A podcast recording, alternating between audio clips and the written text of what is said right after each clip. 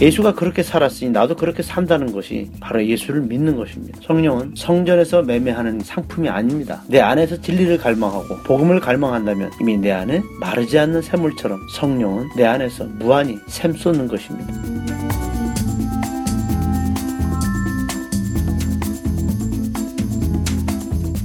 신성국 신부가 들려주는 요한 생명 이야기. 그 따끈따끈한 이야기를 지금부터 함께 들어보아요.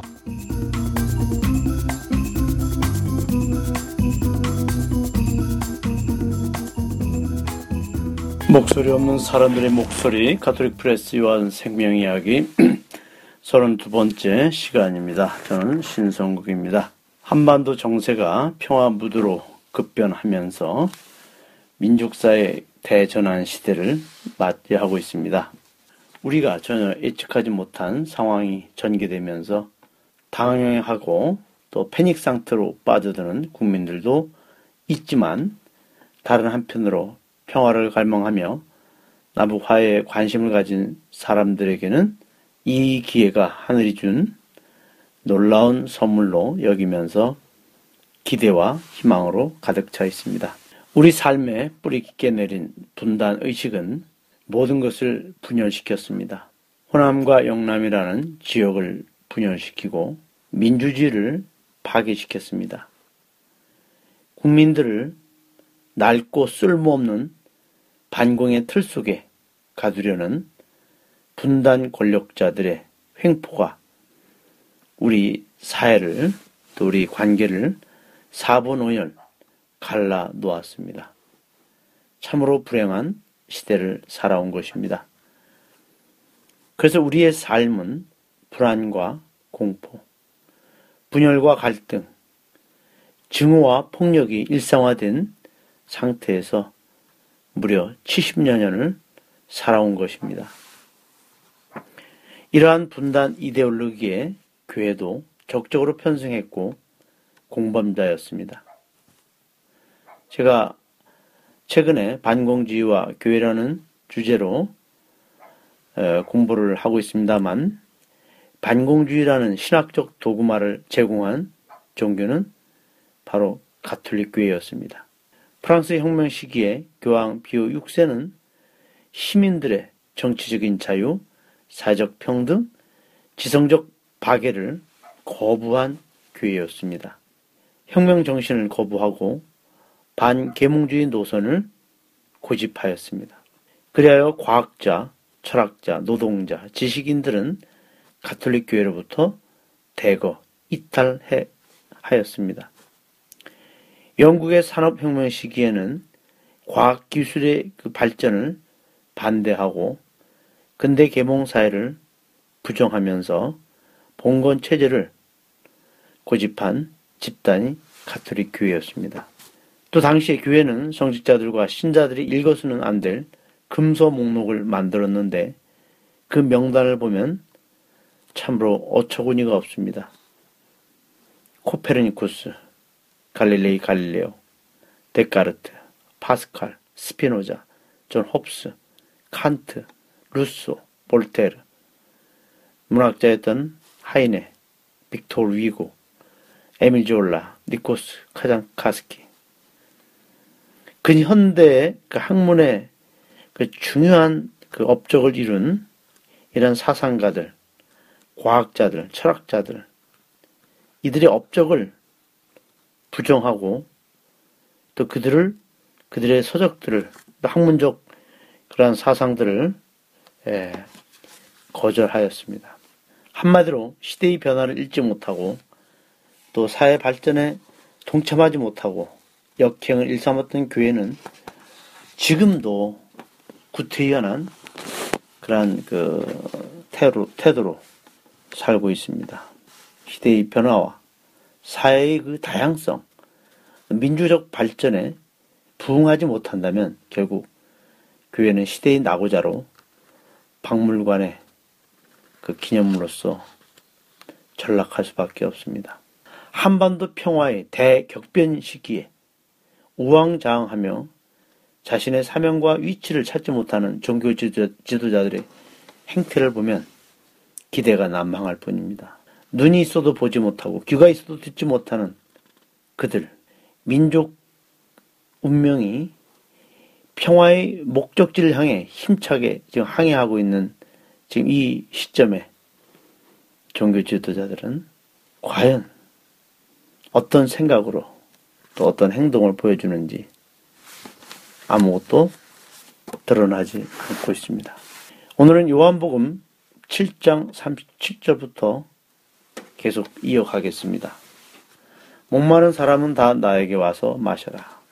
목마른 사람은 성령을 받은 사람입니다. 진리를 갈망하다가 마침내 천주학을 만나고 그래서 천주 신앙을 받아들인 조선시대 개혁적인 실학자들이 목마른 사람들이었습니다. 그들은 성령의 사람들이었습니다. 세월호 참사로 자식, 자녀들을 잃고 생명의 그 절박함, 진실의 절박함으로 살아가는 세월호 유족들이 바로 목마른 사람들, 성령의 사람들입니다. 우리 아이들이 이렇게 헛되게 예, 보낼 수는 없다. 그 절규하면서 세월호 진실을 위해 온몸을 다 바치는 유족들이야말로 우리 이 시대에 목마른 사람들입니다. 분단 조국에서 민주화와 통일을 위해서 자신을 헌신한 조성만 열사, 박중철 열사, 민주화 통일 열사들, 광주 5.18 민주 열사들, 바로 이들이 성령의 사람들입니다. 2016년 10월부터 2017년 봄까지 광화문 광장에서 촛불을 밝히고 박근혜 탄핵을 외치며 대한민국을 헬 조선에서 구하고자 용기 있게 외쳤던 수많은 천만의 시민들이 곧 성령의 사람들입니다. 성령의 사람들은 목마른 사람들입니다. 그들은 진리 때문에, 정의 때문에, 사랑 때문에, 평화 때문에, 하나님의 뜻을 추구하기 때문에 목말라는 사람들을 바로 예수님 말씀하신 목마른 사람은 다 나에게 와서 마셔라.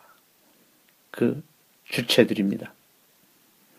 그들은 예수가 목말랐던 그 목마름을 가지고 있고 예수가 추구한 삶의 가치를 이 땅에서 실현하고자 그 복음의 목마름을 가슴에 품고 살고 있는 사람들입니다. 나를 믿는 사람은 성서 말씀대로 그 속에서 샘 솟는 물이 강물처럼 흘러나올 것이다. 예수의 말씀. 예수가 그렇게 살았으니 나도 그렇게 산다는 것이 바로 예수를 믿는 것입니다. 성령의 사람은 자기 마음과 삶에서 풍성한 은총이 넘칩니다. 성령은 성전에서 매매하는 것이 상품이 아닙니다. 성령은 성자로부터 사고 팔 수 있는 그러한 물건이 아닙니다. 내 안에서 진리를 갈망하고 복음을 갈망한다면 이미 내 안에 마르지 않는 샘물처럼 성령은 나에게 내 안에서 무한히 샘 쏟는 것입니다. 신자들이 성령을 받는답시고 성령 기도회, 성령 철야 그 기도회, 세미나를 성령 세미나를 다니고 성령 부흥회를 다니고 한 적이 있는데 성령 그렇게 오지 않습니다. 또 그렇게 활동하는 분이 아닙니다. 우리가 예수와의 철저한 일치 안에서 살고 또 예수의 진리를 온몸으로 사랑하고 따른다면 성령은 우리 안에서 언제나 함께 계시고 또 샘솟는 그 은총을 베푸십니다. 교회 안에 천박한 자본주의 문화가 스며들면서 예수도 팔고 성령도 팔고 축복도 팔고 성인들도 팔고 성사도 팔고 이렇게 마치 이 거룩한 그 것들을 팔고 사는 그런 성년 성전이 되어 버렸습니다. 뭐든지 팔려고 장사해서는 안 됩니다. 우리는 파는 게 아니라 살려고 해야 합니다. 그래야 교회는 교회다워지는 것이죠. 예수를 따라 살고 성령을 품고 살고 성인들처럼 산다면 누가 교회를 떠납니까? 이토록 행복하고 기쁜 교회를 누가 멀리 하겠습니까? 목마른 사람은 다 나에게로 오너라. 예수님께서 하신 말씀. 다시 한번 우리의 삶 속에서 나는 무엇을 목말라 하는가? 나는 무엇이 절박한가? 바로 그것에 따라서 우리는 예수와 일치할 수 있고 또 성령이 내 안에서 샘 쏟는 물처럼 언제나 새롭게 나를 바꿀 수 있습니다. 네, 오늘 함께 해주신 여러분 또한 감사드립니다. 다음에 또 뵙시다.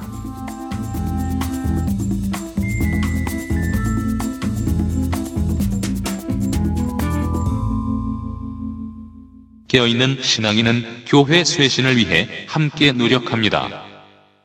네이버 다음 구글 검색창에서 가톨릭 프레스를 검색해 주세요. 목소리 없는 사람들의 목소리 가톨릭 프레스가 여러분의 참여를 기다립니다. 아, 맞다. 페이스북과 카카오 스토리 채널도 있어요.